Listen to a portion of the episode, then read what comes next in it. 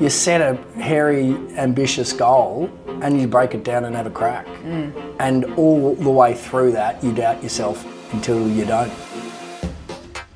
Hi there. I'm Holly Ransom and welcome to Coffee Pods. It's time to fire up your day with some fuel for change. We run on a simple hypothesis here that the humble act of grabbing a coffee with someone inspiring is all that it takes to tap into your ability to go out and be the change that you want to see in the world. Coffee Potters, today we're talking to radio and TV personality Jules Lund, also the CEO of Tribe, the fastest growing self serving marketplace connecting brands with social media influencers. One of the things you may not know about Jules is he's an early protege of a legendary Aussie called Jim Stynes, who started the Reach Foundation with a goal to help young people get the most out of themselves and a refreshing and challenging take on what vulnerability and authenticity look like. Jules Lund, thank you so much for making the time to have a chat. So happy to be here, Holly. I'm really excited to speak with you. I've followed you, I've watched you on TV for years, Wow. honest, and then Yeah. radio for that matter. so grew up with your face sort of and, and your voice um, omnipresent, I feel like, across the Australian media landscape. And it wasn't till much later that I, I found out this whole backstory to how you kind of came into being into that whole world. Yeah. I'm fascinated to kind of go back to where, like, young Jules Lund, take us to, to a teenager. What were you like? Oh, you wouldn't like it. I had long hair thinking I could look like Brad Pitt in Legends of the Fall, Tristan. Uh, and the front of my fringe was bleach blonde and Wow. longer. And I wore corduroy that I stole out of Salvation Army bins at the time, thinking that was cool when I was a grungy little Kurt Cobain lover. now I look back and hate myself and the actions I, I took. I was a loudmouth and luckily am no longer. uh, but I was just a attention seeker, and wherever I could get that, so if that was being destructive, um, then I would. And so at around, I think, 15, I was probably pretty close to getting booted out of school. Had a five year bond for graffiti, Wow. where I drew a big porky pig with a cop hat on. Um, saying "fuck duh, police," um, and got caught by a CCTV. So look, I was a I was a ratty teenager. Yep. And um, and I had no real reason to be. I had a great upbringing. Yeah, I was. I'm embarrassed to say, but I'm also very honest. I also had a, a nose ring and a nipple ring. Wow. So I just- feel like there's quite the image you're Well, constructing I'm giving in you. everyone's head. I appreciate I'm giving it. you the bogan that was me at, at a teenage age. Yeah. And so when when did things start to change? There was a moment at school, wasn't there, where Yeah. all of a sudden someone came in. Yeah, yeah. I, it changed immediately, actually. So I was in year nine, and I was sitting up the back of a school talk, and um, Jim Stynes, who's a, uh, was an AFL footballer, played for Melbourne. Um, he was Brownlow medalist. Uh, I think he, he holds the record for the most consecutive games ever played. Um, 244 games of football, AFL I'm football. impressed by these sports stats, given you told me you're not a sportsman about two minutes ago. I had to learn these. Okay, right. Uh, Jim told me that this was part of his Told- intro. told you enough Yeah, because I had to learned it. introduce him, so I, I had to learn them. But um, 244 games of footy, um, which is not missing a game uh, for 12 years. Wow. And he was ruck. So for those who don't know too much about Aussie rules, it's a pretty demanding position. Yeah. So through busted back and crook fingers and the works, um, he was incredible. Irishman who came over here at, at 18. So he, he had had great success um, and he came out to my school to run this workshop with another guy who was a film director and a, um, a drama teacher. Um, Paul Curry. And so they weren't very old themselves, like 26, 27, um, running these workshops. Paul had sort of been working with um, teenagers doing some really innovative work there through drama. And Jim had been running sports camps with teenagers. And so they sort of said, what is this amalgamation? What could it look like if we were trying to empower young people to sort of, I, I suppose, tap into greatness and overcome adversity? So it wasn't just kids that were on the street or people that were in, you know, we did, and the, they had a, they were basically promoting a, a course, a six week course, and they had in there they had everyone from private schools to, you know, those that were living on the street or um, addicted to heroin or living in psychiatric wow. units. The whole works, and it was just this melting pot. So they promoted it, and they went out to all these schools. I sat up the back and tried to rip it to shreds, and um, and Jim basically confronted me as you know a teacher was about to kick me out. He said, No, I've got this, and said, Stand up. And we had this exchange. He said, What's your name? And I said, Rupert. And everyone laughed, and I was stirring him up. But um, he actually just in a few minutes really cut through to me. And um, I often describe it as sort of a slap in the face with a pat on the back because he said, Look, there's something about you. You're able to lead this group, um, but where are you leading them? And so um, it was enough for me to turn up to that course. That was 25 years ago. And um, it very quickly changed my life. And I, I became fixated by Jim in particular on how he could command an audience. And so I you know, I followed him around for probably eight years. Like he taught me how to drive a car because you know he'd be prepping this um, Rotary Club speech or teachers seminar would drive across the countryside, you know, to go out to secondary schools in country Victoria, and um, and so he'd teach me, teach me how to drive. So I'd be on my L plates going up the Hume, and um, and then driving I'd, him to a gig exactly, Yeah. and then I'd sit there and watch this guy, and I'd write almost word for word as a you know sixteen year old. Wow. And I was just, yeah, as I say, I mean, taught me how to present TV, even though he's never actually presented himself.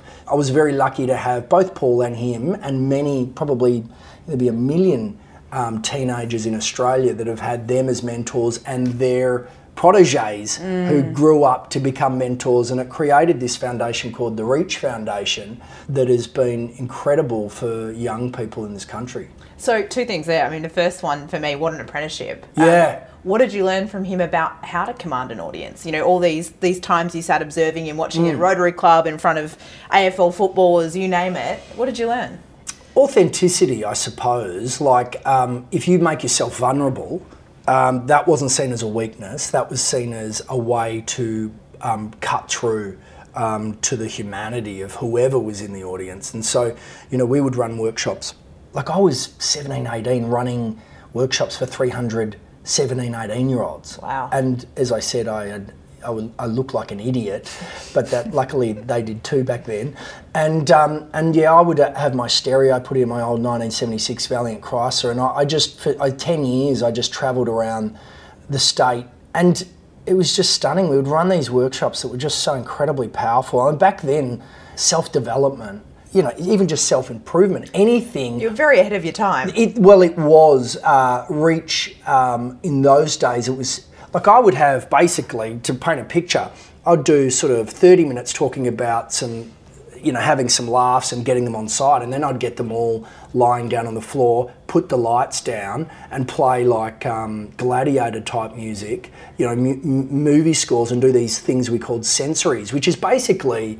I mean, it's it's just like a guided meditation, and then I would walk them through parts of their life. But it was like creating a movie in the head. So it wasn't like, hey, and you're in a bubble and you're floating over a rainforest. It was, you know, imagine someone in this room that is really close to the edge, and because of the way this environment treats them, they want to check out. And it, we used to get like you couldn't do it these days, but we used to paint really dark pictures and sort of say, who's someone in here that has your back no matter what? Who do you, you know, and so then you'd bring everyone up and they're all in tears, right? Like mm. big, you know, tough kids as well as, and then you'd say, right, who do you want to acknowledge? And, and you would, they would have these amazing, like, given the opportunity, these kids were stunning. So they would just go, look, I want to thank Scotty. You know, when I came from that other school, no one liked me here because of the way, you know, I look, and you just never judged me. And, and then they start crying, and the person cries, and then and then you start to turn it towards right, who's someone in here needs, you know, deserves your acknowledgement, and then that's where they subtly start to acknowledge the people that don't get a fair go in the room, mm. and then they start to go, hey, I just want to acknowledge, you know, I know you sometimes get a tough time, and then they build these people up. I would have done this thousands of times, and it was, and I still like the other day I was at a servo, and the size of this bloke walks over to me. and I thought he's going to knock my head off, and he just comes over with tears in his eyes and just gives me this big hug and just said, "You came to my school." Oh, I just got goosebumps. you know, when I was twelve, Yeah. and I, I just get the most beautiful still today Wow. of, and I just go, it wasn't me, mate. It was, and it was your year level, and it really is the best job I've ever had. I went from that to travel around the globe for Getaway, which is a TV show, and Yeah. everyone said that's the dream job.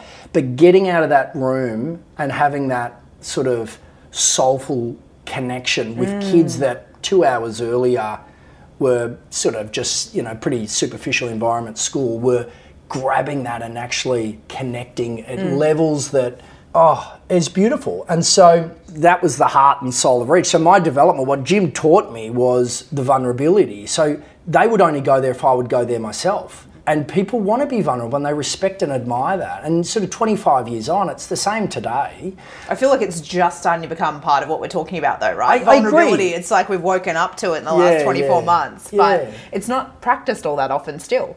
No, but it, once it's seen as a strength, you know, we always encourage it as a badge of honor of real strength.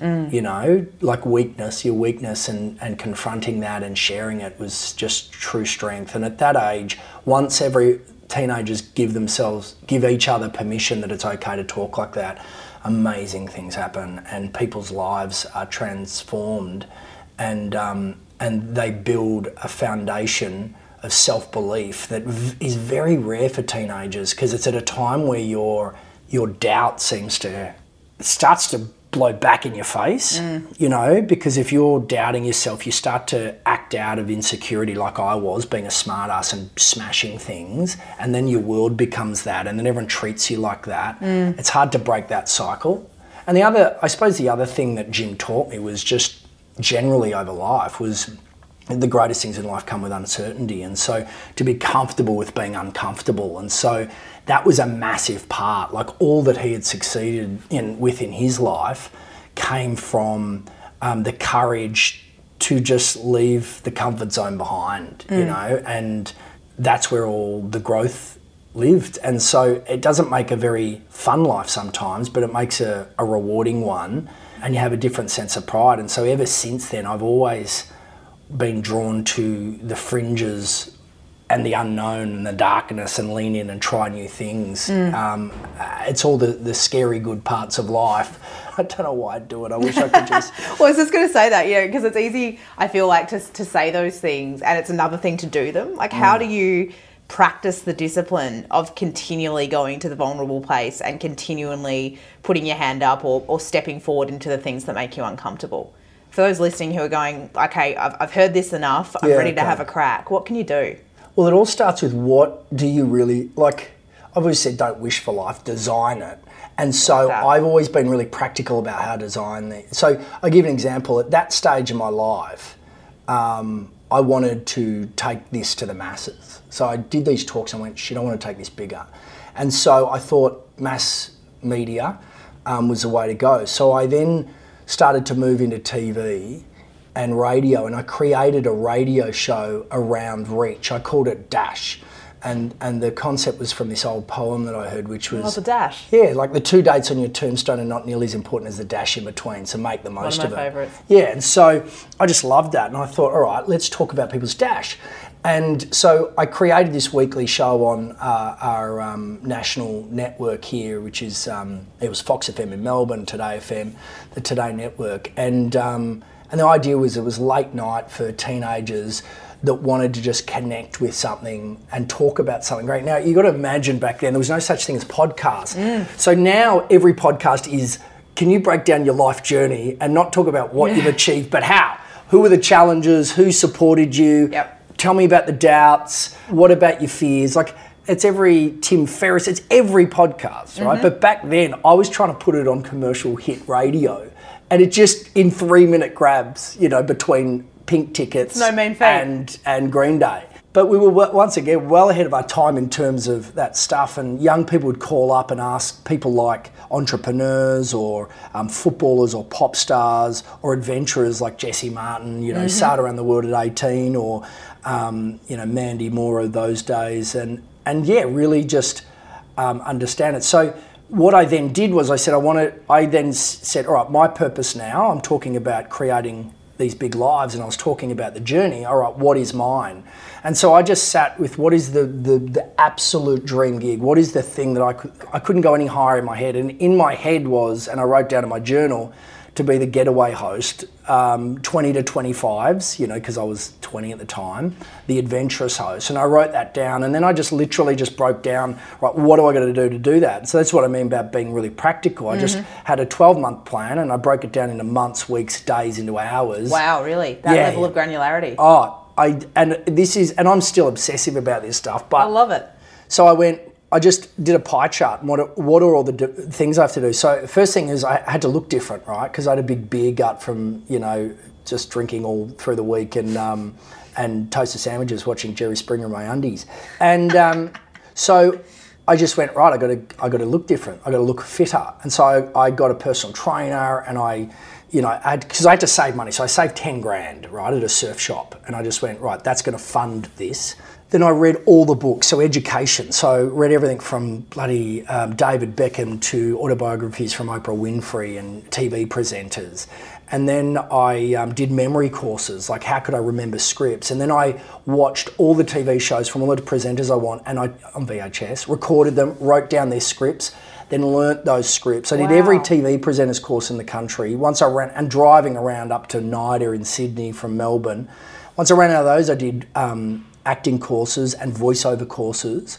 So, and then what I did was it all sort of culminated up to this point where I had to put it all into a package, right? It was a show reel.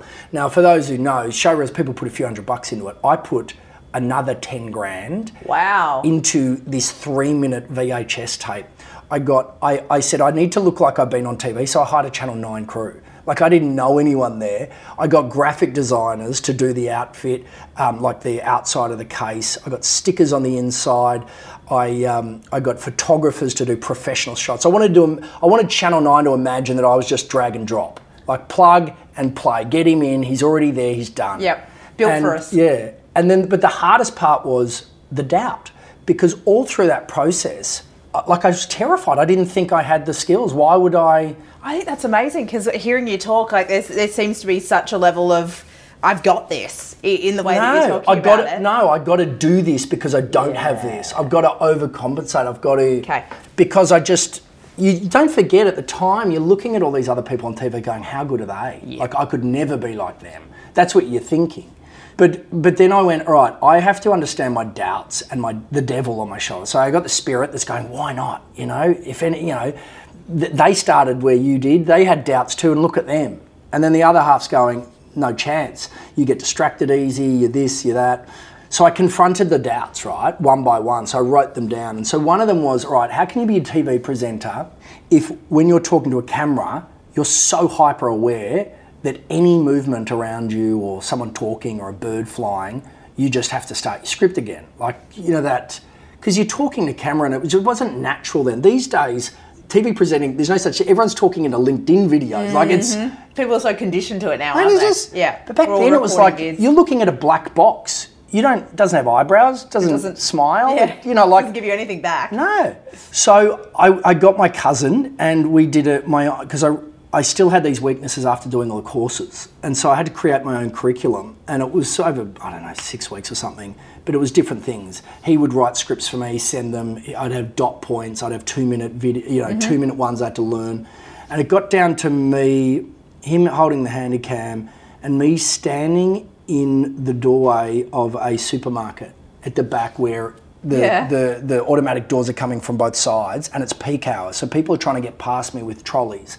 And I would stand there like an annoying prick and I would be doing going down the line. And I figured if I could stand there. It's basically. I love it. Take it to the extreme. It's like the montages out of Van Damme movies or something. You know, you're like trying. That was my t- pathetic TV training. It was like all this stuff was happening, and could I overcome it?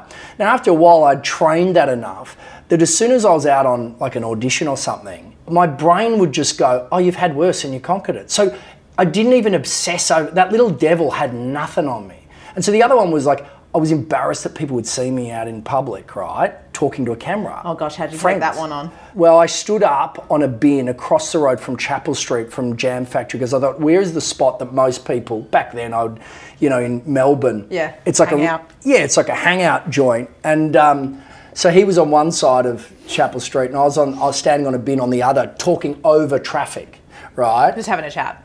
No, doing pieces to cameras. Just like, hey, welcome to the show, blah, blah, blah. And then once again, that little voice. So I got up, created this sort of show reel. Yeah. And then at about eight months into it, I think I'd produced like 250 copies of it. And then through another opportunity, someone said, Hey, I'm meeting the guys at Channel 9. Do you have any footage of yourself? And I was like, Yeah, I think I got something lying around here. And uh, I sent it, and I sent him three copies, and I said, you know, can you leave them there? And I just wait for the guys at nine. And within a month, I had the getaway gig. Unreal. And what age were you? Because it was 20 to 25 I was, was, the goal. yeah, yeah. I got it at um, 23, and I still have like 247 VHS tapes sitting under mum and dad's bed. You don't, really? Yeah, Love that. That's because awesome. I didn't. It was it was fascinating. So, in terms of in in, in answer to your question about the what do you do today, you set a hairy, ambitious goal, Break it down. and you break it down and have a crack. And all the way through that, you doubt yourself until you don't. And you know, it's interesting. uh, One of the things that fascinates me is firstly the granularity of your goal setting, but then the kind of the just sheer discipline of the way that you cracked at pursuing your goal. What for you have been like even that notion of sitting with your journal and writing down what your doubts are, and then one by one taking them on. These are not things I, I don't feel like we get taught anywhere to go and do. But I can understand even hearing it, and I've done something not too dissimilar, how profoundly helpful it is. What are the most significant habits you've built or exercises you feel like you've been encouraged or you've taken yourself on that have helped you kind of do some of the work to unleash that potential that's within you? I'll do anything.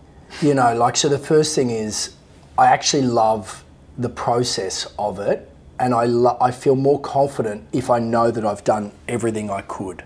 And has that always been the case? Or was that something Reach almost built into you? It was, oh, I remember crying as a 13 year old to my year eight teacher about, I was always pretty obsessive about the A pluses, you know. So sadly, I've got that perfectionism and. Um, Inbuilt. Yeah, and it's not great. Like, I mean, it's been a gift and a curse, but I, I've had to manage it more than benefit. Yeah, I've had to manage it, and it's because it disempowers other people because they can micromanage. Like, it's all great, you know. Me, that's why I used to do me in my Valiant and go and do my school talks because it was just me, lone wolf. I could do it exactly my way. As soon as I had to go into radio in particular and work as a with- team, Yep. I had a lot of trouble with that because I'm controlling. And so now that I have, you know, we've got a tribe, we've got, um, God, we're, you know, 70 odd people Yeah. in five cities around the world. And also, I hired a CEO to be my boss. That was very difficult for someone who's as controlling as me. And I only think I could have done that at the age I did, which was 35, 36. Yep. I think two years earlier I wasn't mature enough to do something like that. To actually say, you know, because this is, you know, I, I recruited Ant out of, luckily, out of a lineup, really. He didn't know too much. It was like an arranged marriage. I sat across and said, right. And I'd sort of crafted this concept of the business for sort of a couple of years before that. So um, it was a massive leap of faith, and it's worked out to be the greatest piece of the entire adventure. Me and him, and our Oh, great. companionship, and how much we invest in each other, and how much we have developed each other into a different. Because we're so different, you know. I've become more like him. He's become more like me. so, in terms of um, rituals and habits, I I make a lot of lists, and then I just tick them off. And I'm pretty obsessive about it. I don't think that's all that healthy either, but and I'm pretty yeah I'm pretty disciplined.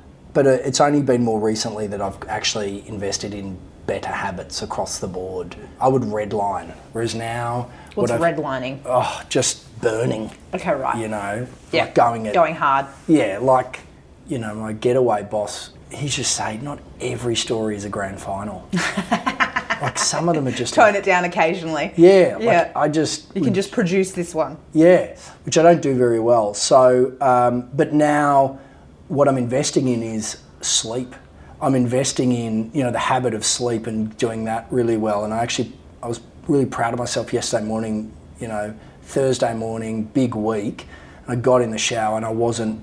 I didn't feel like a lug of metal. You know, like I didn't feel exhausted. Like, you're I'm dragging dragging myself because I have been disciplined with my sleep. And if the sleep isn't there, I just can't out talk the self talk, you know, the negative doubts and, and the struggles. And so sleep is important, drinking water, um, exercise, eating the right amount of food. Not drinking too much alcohol. Like these are only things that I'm learning now. And then meditation. And I've mm. only just since October done the mindfulness more and then just working on all those things. What was the catalyst for kind of the well-being adventure you've gone on? I got very toxic at work for exactly what I just described. Things weren't going well. I said, I'm going to do everything in my power to save this. I had other people that I expected would just be abs- as stupid as I was. In terms of the obsessiveness. And Yeah, and they, dedication. they were normal. Yep. and I You were the outlier. and so I sort of, you know, and some things didn't go so well. And so rather than sitting in the passenger seat and them driving their departments and things, like that, I just reach over and grab the steering wheel, completely disempower them, sent a, a, a shudder of fear through the culture of, you know, if we don't do this. And my Ant uh, had to sit me down in a park in, in Manhattan and, and, and say, the most to- well, he didn't really say this, but basically the message was, you know, the most toxic thing about this culture is you. And I was like, you know what, you're right. And I knew it because I'd, I just there was this perfect storm leading up, and I just wasn't managing it. It was just on top of me. So rather than me on top of the wave, I'm just getting dumped. And to be honest, it was out of care because everyone was like, your anxiety, your stress, and all that. And so you'll love this. So I then went, okay. So I wrote a three-page list. What did you Yes. and, and I went, I'm going to fix this. And so I put everything on that list. I got to meditate every day. I've got to not have coffees before tough meetings because I'll just be, you know, Hyper. hyper. Yep. Um, I have to prioritize sleep ahead of work. I have to read The Subtle Art of Not Giving a Fuck. I That is a great to, book. Yeah, and so, and and there was, I have to apologise to those people I disempowered. I have to declare my new commitment to my own health and the health of the company to the whole company. And so I spoke to them and explained to them. And, and it was really good. It was a calibration there because my company is sort of four years old. At the start, it was just me, and its entire survival relied on me. It was a baby, right? You're now not a baby. Yeah, as it grows and becomes adolescent, you know what happens when you're a parent and you're being a helicopter parent and you're micromanaging? It just, you stifle its growth and then they push you away. That's what Mm. it happens if it's in its early 20s and you're, you're treating it like it's a baby. So it's the exact same thing with a founder and a company. And so I just went, oh yeah, I've got to let it grow and has have some independence. And then I had to confront some some limiting beliefs, which was everything that we do wrong is a refl- personal reflection of me. Like if we under deliver, right? It's a it's me. it's on me, which it's not, right? Mm-hmm. It's a company, and then that everything is just life or death. It's the it's the grand final thing. Like every moment is the grand final. So I just had to go, nah, it's not possible to be that controlling and have that high expectation of quality over something that is bigger than you. Mm, absolutely. Have you gone on the journey? Like, I mean, having you kind of describe yourself as a lone wolf, you're in collaborative roles in radio and TV, but not at the helm of a business, employing people, building teams, thinking about culture, delivering product. How's your experience as an entrepreneur been? How have you found that that learning journey? Well, the last four years, it's been life changing and actually personality changing. Because I came from radio. So before that, I had breakfast show. Like I was with Mel B, one of the Spice Girls, and comedians, and Sophie Monk and Fifi Box, and all these great, talented, mad people, right? Mm-hmm. And on radio, it's the most shocking wins. Like you just shock each other. You create awkward bombs. You can't constantly antagonizing because it's the sizzle and spark and chemistry around drama and Makes for good listening, doesn't it? it does, but guess what? I I- when you're starting a company, that is the one of the worst destabilizing qualities you can have. And so I would come into this thing, and who I was was a really inappropriate. Like everything, you know, like I would do it for humor, but four years ago, well, five years ago, you know, there was still racist, sexist jokes. Like it was, and and I was I was affirmed for having those, being sleazy on air and making gags. And mate, the world has changed, and thankfully, I I very quickly found myself incredibly accountable for other people's comfort, and and so. I just took on that challenge, and um, and with help of other people, because the awareness is the blind spots is the tough thing. Because you go, nah, that's fine, that's and you justify it like you have in the past, and they go like it's not, and they're right. So I've gone on a massive evolution around that, and it doesn't really stop. But I'm not the one building the teams as much. Operationally, that is our CEO and our senior leadership team, and I, I sit in a as a founder. I work on the vision, the horizon, and then I work strangely on the one percenters, um, and uh, the brand, the marketing, what I want the product to be, and I'm good from a psycho the psychology to be able to go right. I'm going to put myself in the perspective of our brands or our content creators. You know, from a comms point of view, this is how we're going to pitch it to them. You know, because it's all storytelling, and basically that's all I've done through life, whether it was through graphic design, storytelling, or TV, radio, social. So um, the middle bit, which is what you really describe, which is building the teams and the culture. I mean, I can contribute to the culture as a wisecracking founder, but, but no, that that comes from far more experienced people than me, and that's I actually love that when people. I've been really tough in the past to earn my trust, and I, I put people through the ringer a bit, you know. Mm-hmm. But once you got my trust, you're good. But I think I've raised the bar too high in the past, and I think it scares people. And mm. so I, I think I have disempowered and not be a great leader at times. But I'm certainly on the journey of trying to become a better leader. But it turns out it's harder than I thought because it's really easy being a leader when things are going well. And I've always seen myself as a leader. And Jim said that you're a leader, and as a Yeah, 15 he year told you old, at 15, yeah.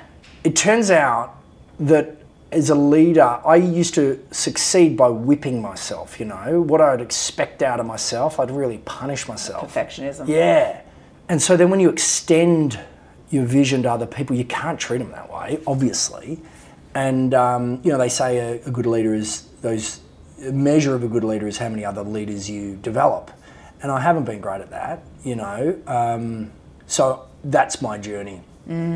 You mentioned blind spots before, and, and kind of uh, that it starts with the self awareness being raised, and often you can't do that for yourself, right? That's someone else helping you out. Mm. Yeah, and it's, it's horribly uncomfortable, It even is, though we it? should ask for it. Totally. And that's what I wanted to ask you about because I feel like it's so easy. And I've met leader after leader in my time who surround themselves with really well intentioned people, but they're yes people. And they're people that won't have the conversations with them about blind Yeah. spots. And look, there's a comfort to that. I understand why people sit in that zone, but it's not the space that grows you. Um, you know, Jim was obviously a really significant early mentor, but how how important have the people you surround yourself with those mentors been and how intentional have you been about making sure that you get diverse perspectives or people ah. that challenge you in that mix? Look, if I was to be honest, no one wants people that call you on your shit. yeah But all you need is people that call you on your shit. and so, and you know that. Like, totally you This want that thing, we- growth. you know it but you don't want to know it But like, I hate it because it's embarrassing, and you feel like you're a dog. You know, like you know when you're the the dog's naughty and that mm-hmm. look on your face. I just have that look so often, and and because of what I'm doing, like I welcome people. I very much welcome people to do it when it's happening. It feels humiliating, and I feel embarrassed and vulnerable, and I feel shamed at times. Right? That's how I feel. They're not shaming me, but I feel. Mm-hmm. But geez, it's critical. Like Jim Stynes, my mentor, he passes away, right? He passed away, God, it must be seven years ago, at age 45. It was a three year battle with cancer. I think in the end he had 26 tumours through his body. So, and they, some of them were as big as a grapefruit. Like, you know, like, and golf balls. And like when they describe tumours, you think of like a pea. i don't It's- think of grapefruits and so and and you, I think you got five areas you can have cancer, and he so it's like blood, brain, bone, skin, organ maybe. I think he had like three or four out of those, right? So, and and so through that period, because he was my best mate, and also I hadn't spent a lot of time with him because I just we were both obsessed with being busy, right, at the time. So this sort of brought us back in, and you know that's when I was I had my little Casio camera before there were smartphones, and I was just following him around, taking him to all these things. I started filming it because he was being so funny and mucking around in the hospital. He's about to go in and get surgery, until I had enough footage that um, I was like, we should do something. And so Paul Currie, who founded Reach, the film director, I was like, mate, we should do something. And we produced the most stunning documentary of his last few years. And I mean, we thought we were building this thing as a heroic story, and it was a heroic story, but he didn't succeed and he passed away. But he got to watch this thing with his family, this celebration of all of his friends and family, and he was. It's called Every Heart Beats True. You should check it out. But it, it is it was it's just this he's because he's so it's so cliche but he's so wise like he was always a student of life like he loved learning but he was such a powerful teacher right and so his learnings through these last few years were fascinating, and it was such a beautiful thing to watch. He sat around with all his best friends and watched his life get celebrated. Like it's like attending your own funeral. It was amazing. Unreal. Because he used to call me on my shit all the time, and I hated it. Right. So, funnily enough, one of the other kids that came with me on the very first night, um, so Jim and Paul had gone out to another school that day to promote the course, and they went to CBC St Kilda. One of the kids there was a guy called um, Sam Cavanagh, mm-hmm. right? Sammy Cav, and um, who now works with Adam Ferrier at Thinkerbell. Mm-hmm. And he's he was a good guy, and he was you know he, he, he worked with Hamish and Andy to create one of the most well the most successful radio show in history. Um, so when he was when I got Dash and I created Dash, um, we were sort of 22 at the time. I was working with him at Reach and I rang him and he was doing a criminology degree. And I said, mate, I've got this opportunity to do this radio show. What do you know about radio? And he goes, I listen to Triple J and I work at a radio, uh, CD shop, so I don't listen to whatever you're talking about. So I brought him in and he stayed in that for 16 years. Wow. And he just became, I would say, the most powerful person in Australian radio. So he was also the first kid. So me and him are best mates. And um, when Jim passed, he, he probably hates me saying this, but like my best mate is my mentor now because he has the courage and he calls me on my shit and he does it gently. He's the most enlightened person that I know, and um, and I've given him permission, you know, because he knows. Because I'm always thanking him for giving me good feedback, so he knows he's got that permission and he's very kind with it. But he is my mentor and probably my only mentor. Mm. Um, and you know he's my age, but um, he's smarter. emotionally, psychologically, and he's more disciplined and he's awesome. That's awesome. I love that. What a great best mate to be able yeah. to give a shout out to. That's yeah. unreal. Yeah. What do you think is the best bit of advice that you've been given over the course of your career and life today? You know, when Jim was dying, he, he it was very clear that he had seen the light. And the reason I say this is the best advice is because I'm not really taking it, and so I'm at odds with it. Okay. Um, he just said, like he, you know, he was a busy, ambitious guy. Everything that I just described to you, you know, um, that's why we connected because he mm-hmm. saw my hunger, right? And so he invested in me because he knew I was a sponge. And he was exactly the same. What he achieved and how he did it. Like there'd be times I'd, you know, I went to Ireland one Christmas and he would literally, I think he would literally be running up this craggy rock thing in Ireland where literally he would say to his mum, pick me up at the top and you have to be there at this time or I will die and he would go running up this thing in freezing cold, you know, like almost doing like a marathon up this hill into the fog. And I've been out there and there's just nothing but sheep and these rocks. And he'd just go up there. I think they spread some of his ashes up there. Wow. And he was so disciplined with his footy. Like he won the Brownlow medal the next morning. Uh, someone, training? mate, next morning, someone, I remember someone telling me, uh, next morning after he won the Brownlow medal, he's out there at like 5.30am running along Beaconsfield oh Parade. So he would basically say, with all of these ambitions and his, him applying himself like this, he, you know, he, he felt like he ignored his your wife and kids a little bit, you know. Mm. No, he didn't. He was he was a, a, fantastic, brilliant father, but he still went. I got addicted to being busy, and he, he once told me because he had this big ass diary, right, and he just lived in his diary that's what he was doing when I was driving him. You know, he was sitting there figuring out his week. How could he fit everything in it?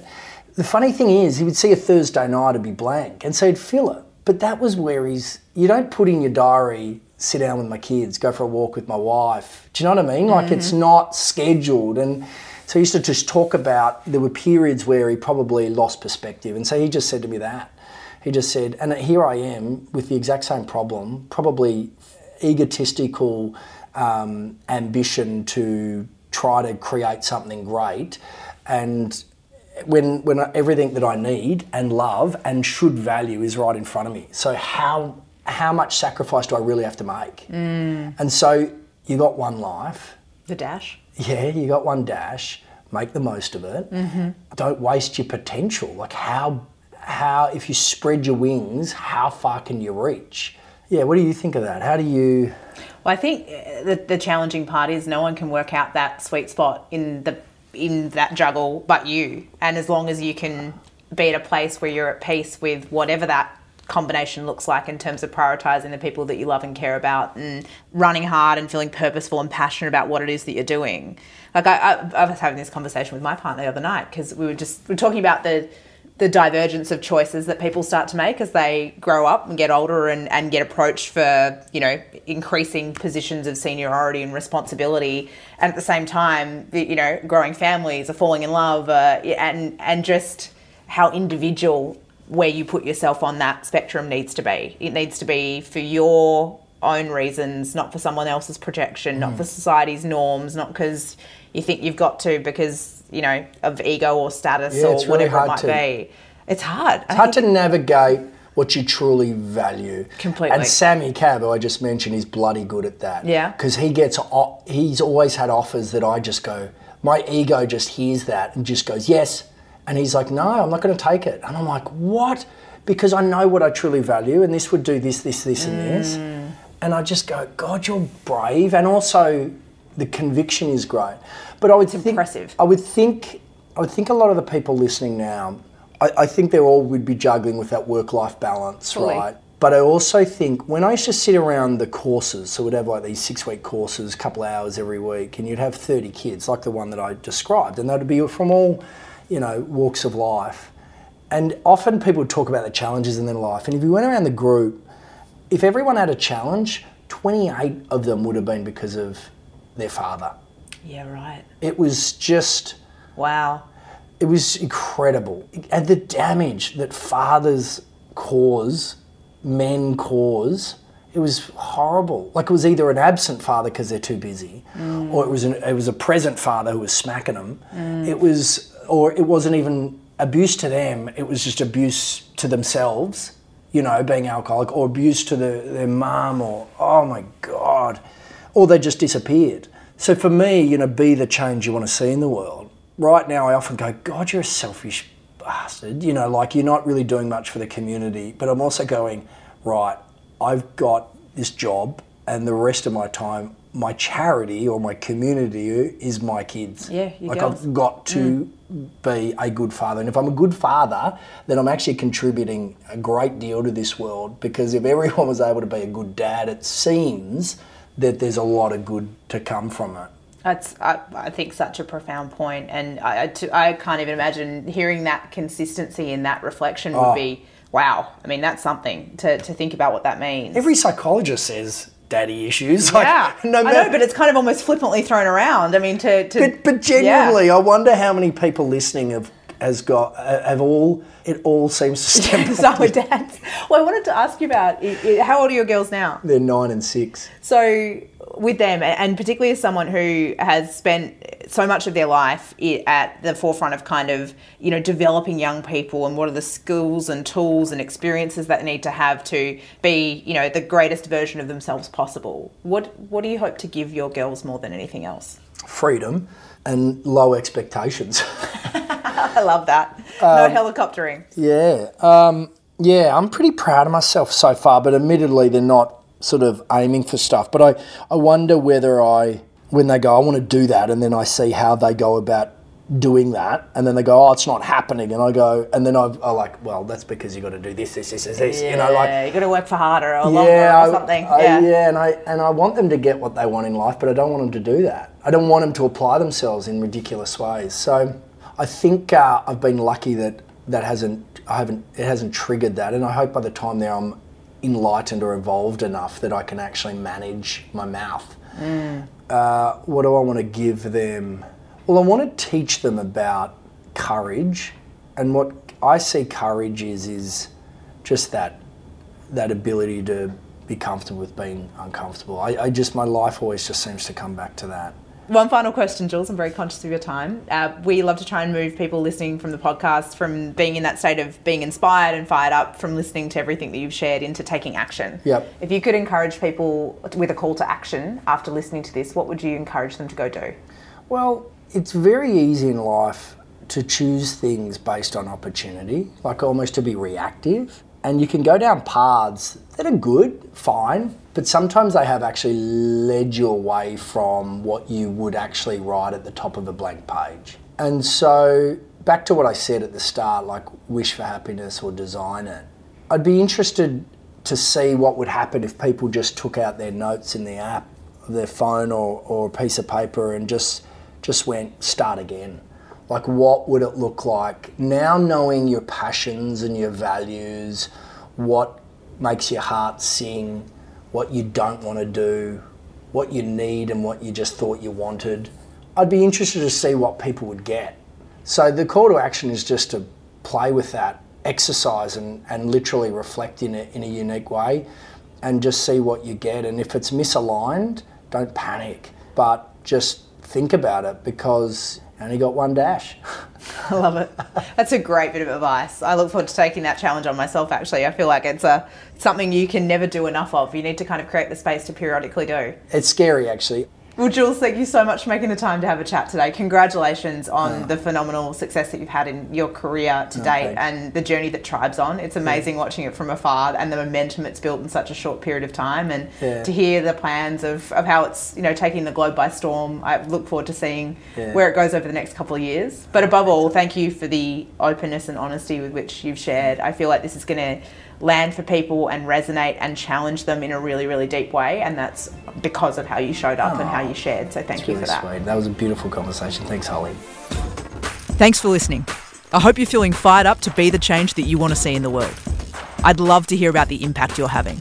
So hit me up on social and let me know what you're working on. And if you've enjoyed the conversation, why not keep it alive and share it with someone in your world? I'm Holly Ransom. Let's grab a coffee again soon.